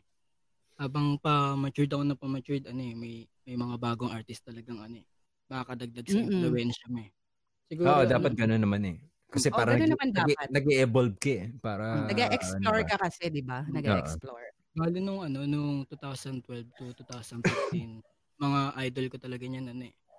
Yung talagang popular na nun eh, mga si Looney, Abra, dami. Mm. hanggang sa ano 2016 2017 mas uma, mas ano may mas may marami pang artist na ano eh napakinggan ko mga ano na sa akin mga nireto rin sa akin na sound trip ko daw tapos Ito ba yung mga underground or Hmm. mainstream? underground underground ah ano siya eh. Mm. kasi nung dati kasi ang ginagawa ko lang ano eh parang malalim lang kasi ang uso nung dati la, malalim fast rap ganun sa akin dati makagawa lang ako ng ano eh ng fast rap eh sa fast rap di kasi talaga ako nahilig ikaw ano Ah, doon ka rin nagsimula na Mm. yung, mabibilis na speed rap, yun ba? Yung Speed rap. tawag ka na, ayan.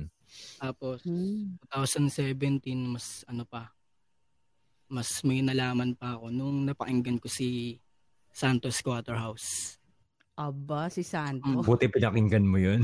Oo. Is it Iba hindi mo ano, pinapakinggan? Baka kasi magtampo. Kasama, kasama siya din kasama, is Quarterhouse. hindi, hindi kahit ako, wag nang pakinggan. Basta si Santo Hindi pinapakinggan ko talaga pinapakinggan. Pinasahan ako.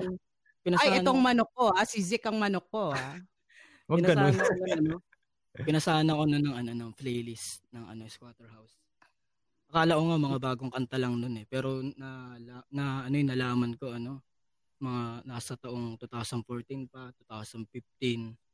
Mm-mm. Tapos hanggang sa ano 2018, 2019 na na-realize ko na parang ano ang advance ang advance nila eh kasi parang kahit hanggang hanggang ngayon nga eh pwede pa rin i-apply yung yung kanta ni Santo eh. Sa panahon si, Sa- eh. si Santo kasi 10 years advance yung palagi. Oo, So, yung, gina- so, yung ginagawa, Walang ano yun, walang mahinang verse yun, di Oh, ba? hindi. Sabi wala siyang mahinang verse. yung, yung ginagawa ni Santo 10 years ago, ginagawa pa lang ng mga rapper ngayon. So, alam mo yun, ganun ka-advance yung tao na yan. Alam mo, alam mo ba, niyayaya ko yun ngayon na sumama dito sa interview na to. Oo nga, no? No, ni- niyaya ako siya. Sabi ko, sabi ko kanina, ano, tara, sama ka sa interview. Daragin mo yung interview natin. Pwede mas kinabahan ako. And then, masasama natin yan si Santo kasi di ba gusto niya nga mag-guest. So, isama Ah. na lang natin siya sa kwentuhan. sa susunod, sa susunod. Pag, na, pag magkakasama kami ni Nadelo. Pangalawang tanong. Ah. Paano ba masasabing maganda ang isang kanta? Sa akin, Magandang ano, tanong yan. Oo nga, no? sa, sa akin, ano, sa akin dati mas nang ibabaw yung ano, yung rhyme scheme, flow, ganun. Mm-mm. Pero nung, nung, yun nga, yun narinig ko yung, ano, yung santo na yun, mas lumawak pa siya eh. Kumbaga, mas nadagdagan pa yung ano ko eh. Kumbaga yung standard ko pagdating sa ano, sa music. So sa, hindi na lang, hindi na, sa flow talaga, mahirap din siya, ano eh, makuha talaga eh. Lalo na yung Wala. scheme, ginagawa Wala, niya. ma wala, wala makakagaya nung kay Santo. Grabing grabe yung ano eh. Iba yun, Grabe. iba yun, ibang klase. Yun, naging ano, naging basehan ko, naging basehan ko yung bars, yung laman ng kanta kasi yung pa, Mm-mm. yung, yung isang kanta di ko naman pinapakinggan ng ano, eh, isang beses lang eh. Talagang Mm-mm. inuulit ko siya eh. Maganda ang kanta kapag napaulit ka. Yun Mm, ang oo. natutunan ko talaga. Mm, Iilang kanta lang din ang napapaganon ako. ah. Yung parang, teka lang, sandali lang. Ganda Ulitin nun ah. talaga. Parang siya lang ang nakaisip nun ah. Hindi ko naisip yun ah. Ang galing. Ah, na, hindi, hindi kasi may mga kanta kasi na parang sa unang kinig mo, hindi mo magigets lahat eh. So, Mm. ulitin mo ulit. Hanggang ulitin mo Mm. ulit. Hanggang parang nag pinag-aaralan mo na yung kanta. Parang gano'n. Yun, yun, yun yung magandang mo, yun yung mga magagandang kanta talaga. Yung ano So, eh, yun. yung yung kay Santo nga nun, ano eh, una ko siya napakinggan sa speaker nun eh. Eh, masyadong hindi ko pa maintindihan gawa ng ano, ang laki ng boses ni ano. No, basag ang boses nun. Oo. Tapos si nung King ano, Kong yun eh. Tapos nung sinuggest nila na pakinggan ko daw sa ano, headset. Yun, ang ano, lumabas yung ano niya sa akin, yung kwa, yung pinaka-quality Yung ng oo, kalidad ng kanta. Yung kalidad, no. Mm. Kasi pag once mo lang pinakinggan, hindi mo maintindihan lahat eh. Mm. Oo. Parang parang ano, eh, may sinabi ata si Santo nun sa ano niya, sa kanta niya na ano, na pwede mo ulitin yung kanta ko kasi baka hindi mo na-gets nung una. No. Kahit Ah. kami, kahit kahit kami na mga kaibigan niya, pag pinakinggan namin yung kanta niya, papakinggan namin na isang beses. Siguro after two weeks papakinggan ko ulit. May ma- may maintindihan ako. Oo. Ah, ganun. Kahit nga ngayon, may nakukuha ako eh. May mga, mga- yung mga hindi ko nakukuha dati. Tapos Oo. nakukuha, nagigets ko ngayon. Ang No, mara, mara, maraming mga ano kasi malalalim, alam mo yun, mga, ah, ano mga messages yun eh. Mm. Hanggang Mm. ngayon, yung mga kanta niyang mga 8 years ago, minsan ngayon Mhm. ko lang naiintindihan eh. Mm-mm. So, yan. Mm-mm. Iba talaga si Santo, ano? Kaya yun, yun yung naging basehan ko sa ano. Hindi sa tao yan. Ganda ng kanta. ano, hindi, Hindi tao yan, hindi tao. Mm. Halimaw yun, halimaw. Oo, yan. Okay, ang pangatlo kong tanong. Ito last na to ah. sige, sige. Um, kasikatan o respeto at bakit? Mahirap yan. Pa, Oo, ang hirap ah.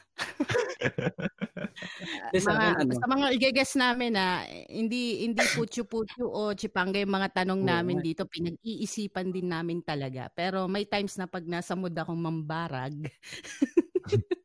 Des, kung tutuusin, kung tutuusin nga, napakasimple lang nun eh. Hindi, Ah, pero sige, kay, kay Impox lang kayo matakot kasi ako yung mga tanong ko kakulitan lang.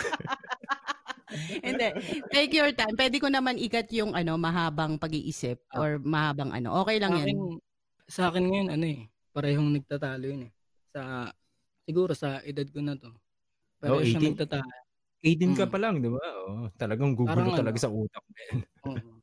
Parang ano eh, parang respeto na parang kailangan din ng kasikatan kasi para may mapatunayan ka eh. Di ko alam eh, kasi yung respeto naka, na, ang kiniklaim lang yan ng mga ano eh, ng mga kapwa mo artist eh. Yung Oo. kasikatan, kinikilala yan ng ano, na kahit hindi nagra-rap, kahit ano lang.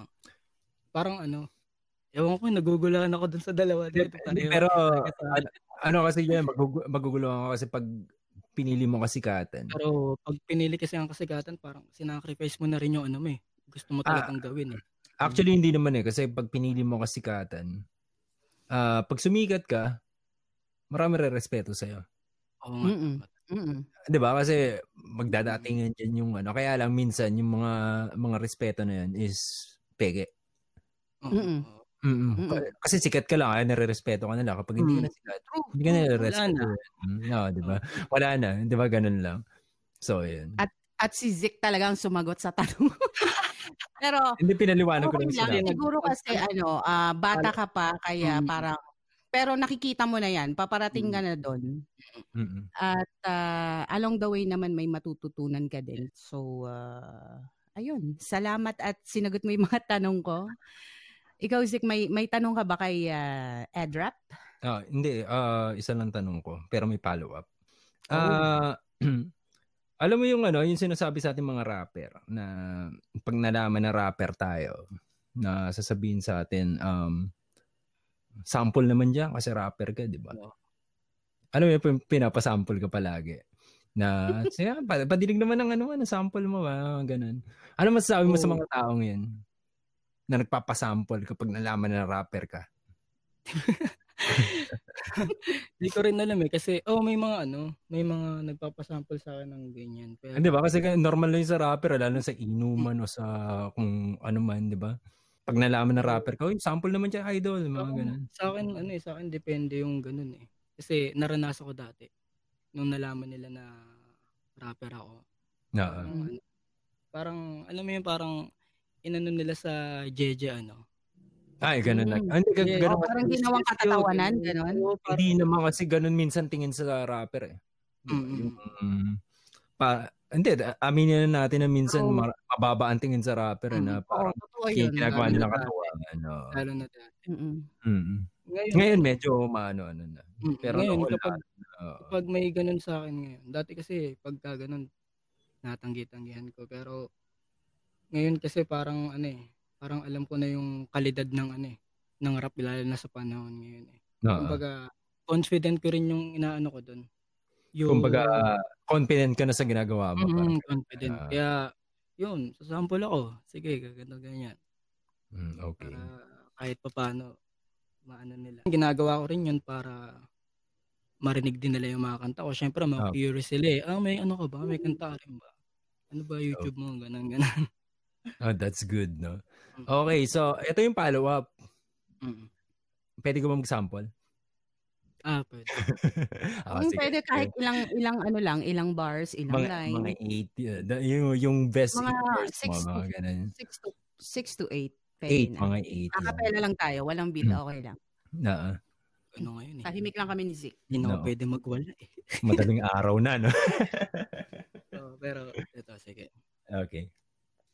Kamusta na hip-hop? Dami bang kickback at minatamis paguya? Parang knick-knack, lumalog sa porta kaso skip back kapag hindi mo timahan mga bitchat. Walang pera at gramong nakasiplak. Tapos kulitin na musika na sa ring light pero baga mo kasi tahente ka pre-stop.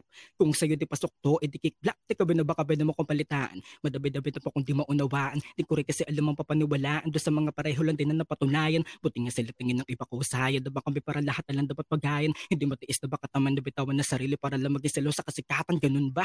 Baka naman dapat maging tanga mo na kung medyo light para mapunalid di po ng iba. Mabatikos pala palagyan ng dolomite. Kaya ito what's up at yes yes yo. Isabihin nyo sana ko kay Mary Light. Kailangan yata na maging mainit pa ako sa loob-looban na masuka din ako. MP Light. Total willing willy ka na makasagi at makapuna para meron masabi. Sa mga may diferensya daw nagagalit. Sa matalang gusto naman lagi mamalait. Ayaw daw sa mga wak pero nakamagnet. Gamit na daliri para makatype din. Kasi todo height din. Dami-dami pack shit. Takot tamang humalili. Malahay din. Wow, galing, galing, galing. Good shit. Na, na, nag-enjoy ka dun ah. Ang galing naman. Alam ko ano anong oras na ba diyan? Pasensya na. Ah, Pero mag- maganda yung schemes mo, sir. ah. Ang galing nun, galing nun. salamat. salamat. May may katanungan pa ba tayo, Zik? Or ah, Ayun. And meron kasi kaming ano, yung portion dito sa ano na pakipaliwanag. Mm. Kaya lang, nag-check ako ng FB mo. Wala akong makita. So, ano lang yung nakita mo? hindi talaga hindi talaga Mukhang para- ano, na, mukhang ano eh, pinanood niya yung episode 2 eh. Mukhang nag-ingat talaga siya at hinaid niya lahat yung mga pwede nating maitanong Oo, sa ano kanya. Puro memes lang ano ko. ilan ang sinishare mong post every day, sir? Ang dami. Puro share eh, no? Oo. Oo. Hindi ko alam, siguro nakakaano ko. Nakakasigkwenta ako sa araw. wala eh, wala Namin akong mag- time, ah. Hindi, hindi, pero mag, hindi, sa totoo lang maganda yun kasi parang sumusuporta ko rin sa iba, di ba? Mm. So, yun. uh, I like that. Salamat. Salamat at sinishare mo din yung sabuatan namin. We Mm. really appreciate that. Ito na lang. Um, may mga panawagan ka ba or pabate? Ah, shoutout sa ano, Oblax Brothers, Lyrical South Saga, sa grupo ko Street Skill Music. Then ah, kay Kuya Michael 47, Hard Flow Music sa akin at mga tropang Wild Dogs at Kali 13. Saka shoutout ko na rin yung mga clothing nila. Ewan ko eh, na- nakikita-kita ko sa mga post nila, nagko-clothing-clothing na sila ngayon eh. Ang daming clothing na ngayon, no? Mm, tamang, tamang share ako. Tamang share lang ako ng mga ano nila. Pwede? Mhm. Pwede? Okay, okay, okay, okay Ah, May ano ito. ka, ah, mga 48 seconds to do that. Talaga inurasan mo, ah. Sige, sige, sige, go. sige, sige. Ah, ano. Daydream Clothing, Digitwise, Cash Flow, Top Boots, Habits. Yun yung mga clothing ng mga tropa ko na yun. Solid. Bili kayo dyan. Score kayo. Todas. At, ah, Todas Clothing. Makalimutan. Naku, baka magtapos ka. Kinakalimutan mo lagi. Sabi nila, tol, yung clothing ni ano, nabanggit mo yung clothing ko, hindi. Hindi, yung mga tropa na yan, ano, support na kasi sa akin sila. Na, Mm, solid, ganun. na tandaan ko sila. Ah, invite mo naman sila sa iyong music, sa YouTube or kung anong links meron ka. Mm. Ah, yun, ah, ini-invite ko kayo sa aking YouTube channel at sa patapos kong mixtape na pinamagatang Tio Nivus ah, means Mm. adjustment. Bali, ang mga ilalabas kong kanta, kanta doon, lyrical love song, lyrical love song, ganun, salis, salis, salis eh. adjustment pa. Kumbaga, kung ano yung napapanahon ngayon, gagawin ko. Tapos, gagawin ko yung sa part ko. That's good. Ayun. Mm, Pati yung ano, kung di nyo pa rin, kung di nyo pa napapakinggan yung EP ko na nilabas nung October 14, ah, 0.1 means naman nun, ah, feel ko nasa 0.1 na version pa lang ako. Ah, feel ko may upgrade pa, may mas ya ano pa. Mas may ilalakas pa. Mm, Oo, Take mga- your time. Huwag natin madaliin, Oo, di ba? Sabi nga maaari. nila, huwag pataas natin. ng pataas yan. No? Mm, So, yan lang, yan lang. Anything else? Or... Ah, sige, shoutout ko na rin yung ano ko. Mga grupo ko. Girlfriend. Uh, Ah, yun. yun. Sinashoutout ko yung ano ko dyan, Bebe Loves ko dyan. muntik pang ano, muntik pang makalimutan. Hala ka. Hindi, cut muna natin to. Pwede kasi pag rapper, alam mo na.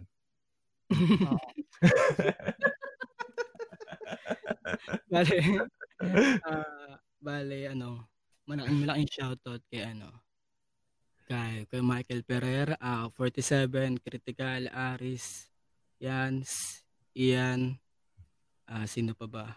At mga tropa sa Oblax, mga ano, mga suporta sa akin mulat sa pool. Mhm. Lang. Mga day ones mo, kumbaga. Mm, mm, mm.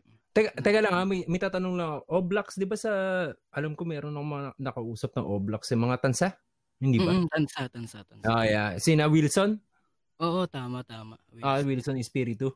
Tama. Mm. Oblax nga rin ba yan? Oo, tama, tama. Ah, yan, yan, yan, yan. Yan, tama. Kasi ah, kapatid siya nung tropa ko dito. So, yun. Nakakausap ko siya minsan dito sa ano sa Facebook. So, pero hindi pa kami nagkikita. Minsan Bali- kita-kita tayo pag ano. Oo ba? Rin lang naman eh. Bali- Pagkatapos na ng pandemic para safe. Oo, oo, tama. ano nga ngayon eh, may, may COVID-19 ano pa eh. Ah, pag, pag wala pag, pag wala ng lockdown. So, Oo. Hmm. ano rin pala, um, yung mga kuya ko kasi ngayon, ano eh, busy na, busy na sila sa mga ano nila eh, kanya-kanya nilang buhay. Pero ano, ah, sound trip po pala kayo ng ano, squatter house. Ah, minsan ano, padaan ko sa kanila, padaan ko sa inyo yung mga kanta nila solid. Mas- message mo na lang sa akin para. Mm, Kasi sina Wilson nagpapasa sa akin kante. So, Mm. yan, ah, ayun. Thank you. Wala ka naman pahabol? Ah, syempre ano, makinig kayo lagi ng ano, sa buhatan. Para rin to sa mga ibang underrated artists na madidiscover pa lang at makikilala natin. So, abangan nyo tuwing, hindi ko alam eh, kailan palabas na to lagi. Wala kaming Every week. schedule. Wala schedule. Every week, Oo, oo. hindi ko every- nagpaplano. Ah, weekly, Oo, weekly, weekly. lang. Pero ano, pero syempre marami-rami pang artist palagi ko ang ano, ma-feature dito eh. Marami. Mm-mm. Nakita ko eh. Ang dami nag Karamihan mga, karamihan mga Marami na gusto mag-guess. Ano, ah, sinisiksik talaga namin sa bawat episode yan. Kaya hintay lang sila, ipipm namin sila. At salamat kasi pumayag ka na mag-guest dito. Yes, yes, Hmm. yes. Oh, yan. Salamat din na napagbigyan yung ano, track ko. Oo naman, syempre. Bale, Kaya, ano, papaabang ko na rin yung ano ko, yung Where I'm At remake kasi talagang ano eh, nung una kasi talaga hindi ko kinikilim na ano eh, na okay yung track na yun eh. Gawa ng feel ko hook lang yung ano eh. Ewan ko kung napakinggan nyo na rin po pero Maganda yung verse mo doon. I-PM mo sa amin. Hindi, na, napakinggan ko na yan. So, sa, sinabi ko nga sa kanya na pagawa niya na ng, Oo. ng original Bali- na beat. So, Bali pang ilan na rin kasi si ano dun eh. Sir Sick na ano eh. Napansin na ano yun, napansin ni Sparrow. Ganun din yung sinabi niya. Mm. Sabi niya, Mm. sayang daw. Tapos, Mm, I-PM mo na lang sa akin, ano, Edrep. sige po, sige po. Mm-mm. Ayun, Bale. salamat, salamat. Ayun, maraming maraming Salamat. salamat sa time. Parang hindi mo pahabol ka pa. Ka ba? ah, kung sino rin pala pwede mag-chorus dun sa ano, remake ng Where I'm At. Ewan Ayun, no? kung matan- kung, kasi need ko ng ano dun eh. Vocalist talaga na, si Impox Babae. magaling kumanta. Ay, ay tigilan mo ko. Ano ba? Ah, babae, lalaki, ano ba? ah, ano eh, tingin ko, ano eh, lalaki. Para, kasi yun yung ano eh, naging ano ng vibes ko dun sa kanta na yun eh. Parang feel ko, ano, need ko ng, siguro, mala innocent one na boses, malalim, ganun. And mga kasabwat, kung ah, gusto nyong mag-chorus para kay Edrap, ay i-PM nyo lang siya. Ipopost na lang namin. Gaya ng sinabi namin, ipopost lahat namin yung, yung mga Links ng about sa artist na ginigas namin o sa mga na-mention namin sa description. Ayan. Sige po. Ayun. Pro, fraud ano pala? Fraud by Carl Nation. Mm, okay. Ayan.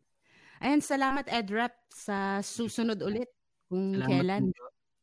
Oo, ingat. Mm. Ingat din po. Ayun. Safe, keep safe. Maraming maraming thank you yan. Saka tuloy mo yung ginagawa mo. Apo. Ayun guys, ang ating pangalawang ah, guest sa Underground, si Edrap. Ayun, ma- Check nyo siya mga kasabwat ah, at suportahan natin ang mga co-underground artists ah, natin. check nyo yung link niya sa description. Lalagay namin. Dumako naman tayo sa ano sa segment natin na top artist at uh, song pick for this episode. Medyo hindi kami nakapag-research nung episode 2 pero we'll try our best today. we'll try our best for this episode. Promise. Gising na ang diwa ko. Ah, mauna ka na, Zik. Sino ba ang top artist ang mo top- for this Ang episode? top artist ko this week is uh, yung in-interview natin kanina kasi ako, siya, ako yung pumili sa kanya. eh. Si Adrap. So, ayun. Pakinggan niyo siya. Mag- magaganda yung kanta niya. Meron siya EP na nilabas. Tapos maglalabas pa daw siya ng mga bagong kanta niya soon. So, abangan niyo siya. Mag-subscribe kayo sa YouTube niya na ilalagay namin sa description na to. So, ayun. Ikaw, sino ba top artist mo? Ako si ah, Maldita ng 587 Records Production ng Antipolo Okay. Rizal. Nitong taon ko lang siya narinig nakachat. Isa rin siya sa mga nagustuhan kong Oo. femces. Magaling siya sa love song. Love song. Kung bibigyan ng chance na magkasama sila ni Lil Colette ah, sa isang love song, panigurado maganda ang kakalabasan. Isama niya pa yung korusera niyang si Kakay, kaya GR Buchanan. Setup mo na yan. Ah, ang pinakabago niyang kantang na ilabas yung ah, Tiwala na may music ah, video sa Okay. YouTube. Real talk na kanta, check nyo, ang galing. Pasa mo sa akin kaya yan. Hindi pinapasa sa Mm-mm. Ipipian ko Ah. sa iyo yung link. Ah, ano naman, sa dito naman tayo sa top song pick for this episode. Sino ba yung Sa akin, ang top song pick ko this episode is si Katana. Ah, Katana? Katana ang Hmm. pangalan niya. Ang title ng kanta niya is Ginataang Labong. Hindi ko alam kung tama yung pagkakabanggit ko. Kakaiba yun ah. Curious ako. Kasi, ah. Pasa mo sa Ah, akin yung Hindi, name. kaya, kaya siya yung song pick of the week ko kasi natawa talaga ako doon sa huling lines niya doon sa kante. Sabi niya, ah, parang kinakausap niya si si God. Sabi niya, ah, Mm. kalimutan niyo na yung hiling kong mahabang titi. Kahit mahabang pasensya na lang. Seryoso? Kuwela ba siya? Sa tingin mo pwede kami magsama sa Ang kanta? kulit ang puta. Basta ang kulit eh. Tawa ko ng tawa. Mag- maganda rin yung hook niya nun sa kanta. Kumakanta siya dun sa hook eh. Although para sinasadya niya na ganun yung hook eh. Pero yung laman na na Pakinggan ko yan. Mm-mm. Sa akin naman, ang top song ko ah, or song pick for this episode ay yung kanta ni Damorero na Kasama, kasama Mo Ako. mo ako. featuring uh, Ronald S. and Joshua Jimenez. Why? Kasi naging karamay ko to nung kasagsagan na may pinagdadaanan ako. About saan yung kanta? About sa ano, sa hindi ka nag-iisa. So timing yung paglabas ng kanta niya during those times na parang nawawala ako this year ah.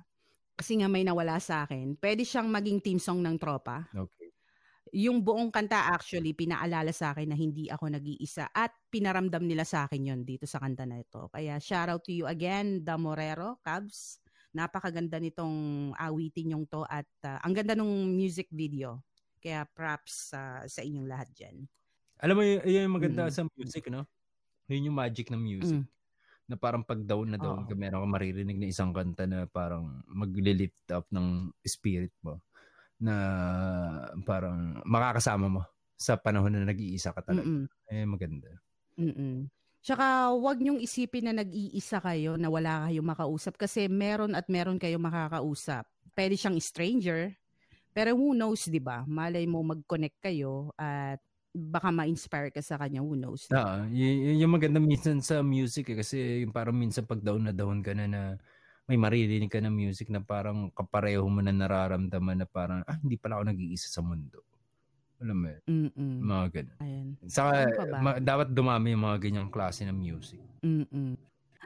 Um, ayun, salamat sa mga nag-guest namin and we are looking forward na may mag-guest ulit kami, nakakulitan, na game din sa, sa kakulitan namin ni Zik. Mm-mm. pinapaalala ko lang sa inyo na hindi dapat kayo kabahan. Hindi dapat kayo matakot o kung ano man kasi we're just having fun Yeah. here. Hindi to, hindi naman to yung kakatayin namin kayo o bibitayin, walang ganun. Hindi, saka tro- hindi namin kayo Saka ipapahiya, tropa-tropa lang tayo dito. Mag, uh, Mm-mm. Kasi lang namin Mm. nakausap, malungkot kami. Ayan, um, may shoutout pa ako, di ba? May, ito na yung part 2 ng ano ko, ng shoutout ko. Shoutouts, okay.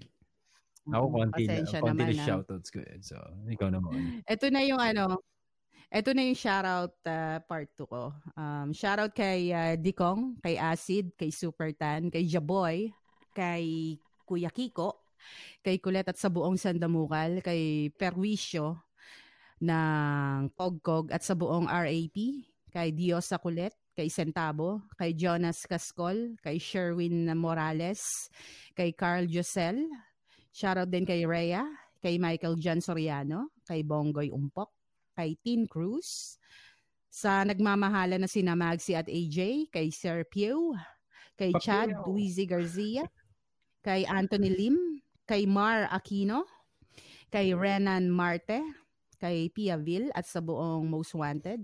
Master P, kamusta? Kay Jillian, kay Iya, kay uh, Actibar, kay Kid Bungo, kay Eric Chris, kay Drea J, kay Carlo Manalo Avenido, kay Don Mordon na, na may pagka-antipatiko sa akin nitong mga araw na nag Napaka-demanding mo sa shoutout. Gusto mo may intro ka pa. Hindi, pero mabait to, mabait to. Makakasama ko to sa isang kolabo, pati yung iba niyang kagrupo. Sa anak-anakan kong si Ami Usi, aka Minji, kay Jing at kay Jana ng Montreal, kay Marlo De Castro, kay Apple, aka Yanzumi, kay Paulo Lopez, aka Spliff, kay Joan at sa buong Lady Masta, Shoutout din kina Jay Gobres at sa mga nakikinig sa amin ngayon. Salamat sa inyo. Mhm. Um, nakaka nakakabuhay kayo ng dugo. Yun lang. Ikaw, Sig, may, ah, may pahabol ka pa ba? Konti lang shoutout ka. Parang nung, nung first episode lang ako marami shoutout eh.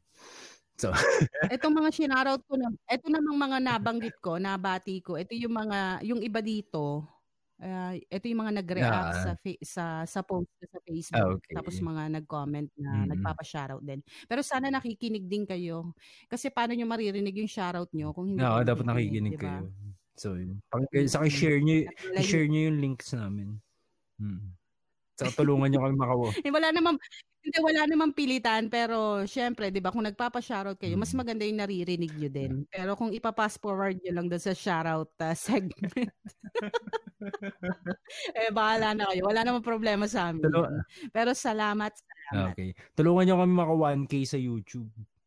'Di ba? Para alam nyo na. Huwag na tayo magpaka-plastic, 'di ba?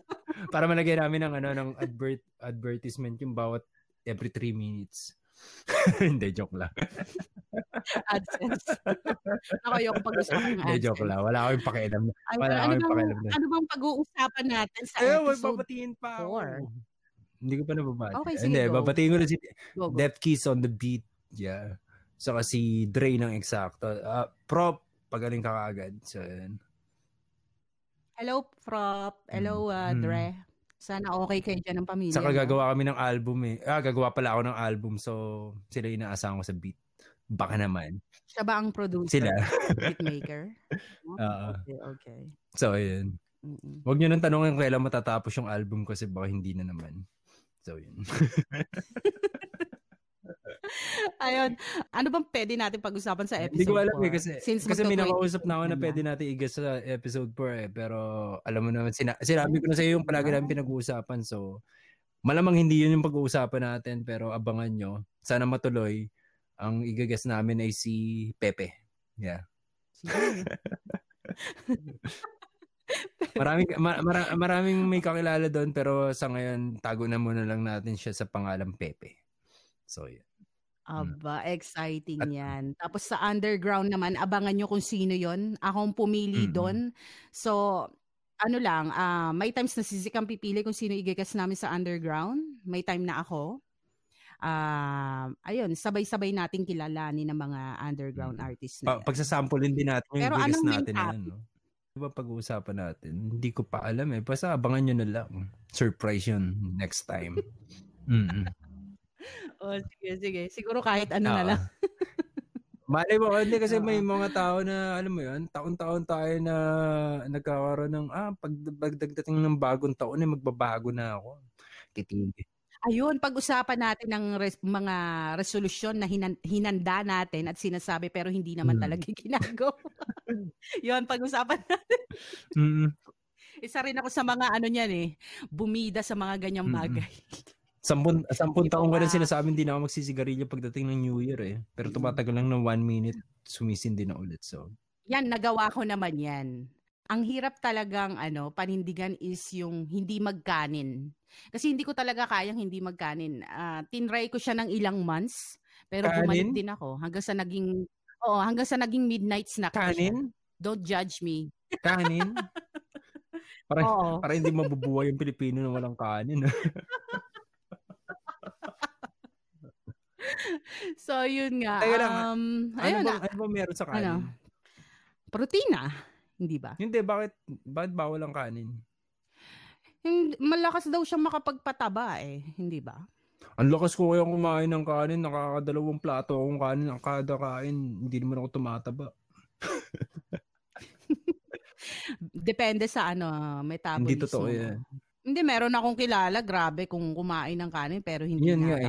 Hindi, alam mo yun, sa, eh, susunod na lang natin pag-usapan, pero yung pagda-diet ng tao, parang, enjoy mo na lang kumain, di ba? Pag, pagtanda mo, hindi ka na makakain ng mga gusto mong kainin, kumain ka na ngayon.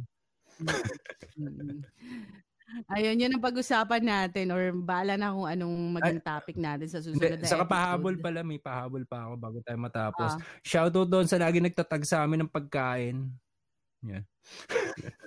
Kilala niya na kung sino siya. Shoutout nga pala sa mga taga Montreal dyan. Kung, na, kung nakikinig kayo, thank you, thank you sa suporta. Um, Shoutout din kay Yam na pinaalam pa talaga sa amin na nakikinig siya. Ayan, thank you sa'yo. Sana nag Ah, enjoy sasama ka. namin sa susunod sa mga susunod na episode. So, good luck sa inyo ng boyfriend mo si Dirk. Yeah. Kamukha ni Nowitzki. so, At sa iba pa na hindi naman rapper pero nakikinig kayo, grabe. Um, sana nag enjoy kayo sa usapan namin. And please, please, please, um, mag-send kayo ng ano, ng PM para malaman namin na talaga nakikinig kayo para naman ma-shoutout namin kayo, mapasalamatan. ng malaking bagay sa amin yun. Hindi man, I mean, hindi man personal pero ma- ma-mention namin kayo kasi malaking bagay yon. Uh, we really appreciate that. Kaya, yun. At kung may mga katanungan kayo, mga questions na gusto na, na gusto nyong sagutin namin, itatry namin yan sa, Basta sa huwag masyadong personal. Kaya huwag kayong mahilig. Kung, kung babae ka, i-message mo na lang ako ng number ko. Yeah. Ayun. Hindi, joke lang. Ayun. Hindi, gusto ko gusto lang batiin ng Happy New Year kayong lahat. So, kung pinapakinggan nyo man to ng bago habang naghihiwalay ang taon. So, yun. Happy New Year sa inyo. Sana, sana mag-ingat kayong lahat kasi medyo umaano pa yung sitwasyon sa mundo. Mm-mm. Happy, happy, happy New Mm-mm. Year. Tara na. Matulog na tayo. Bye-bye! See you next year. Ciao! Suka.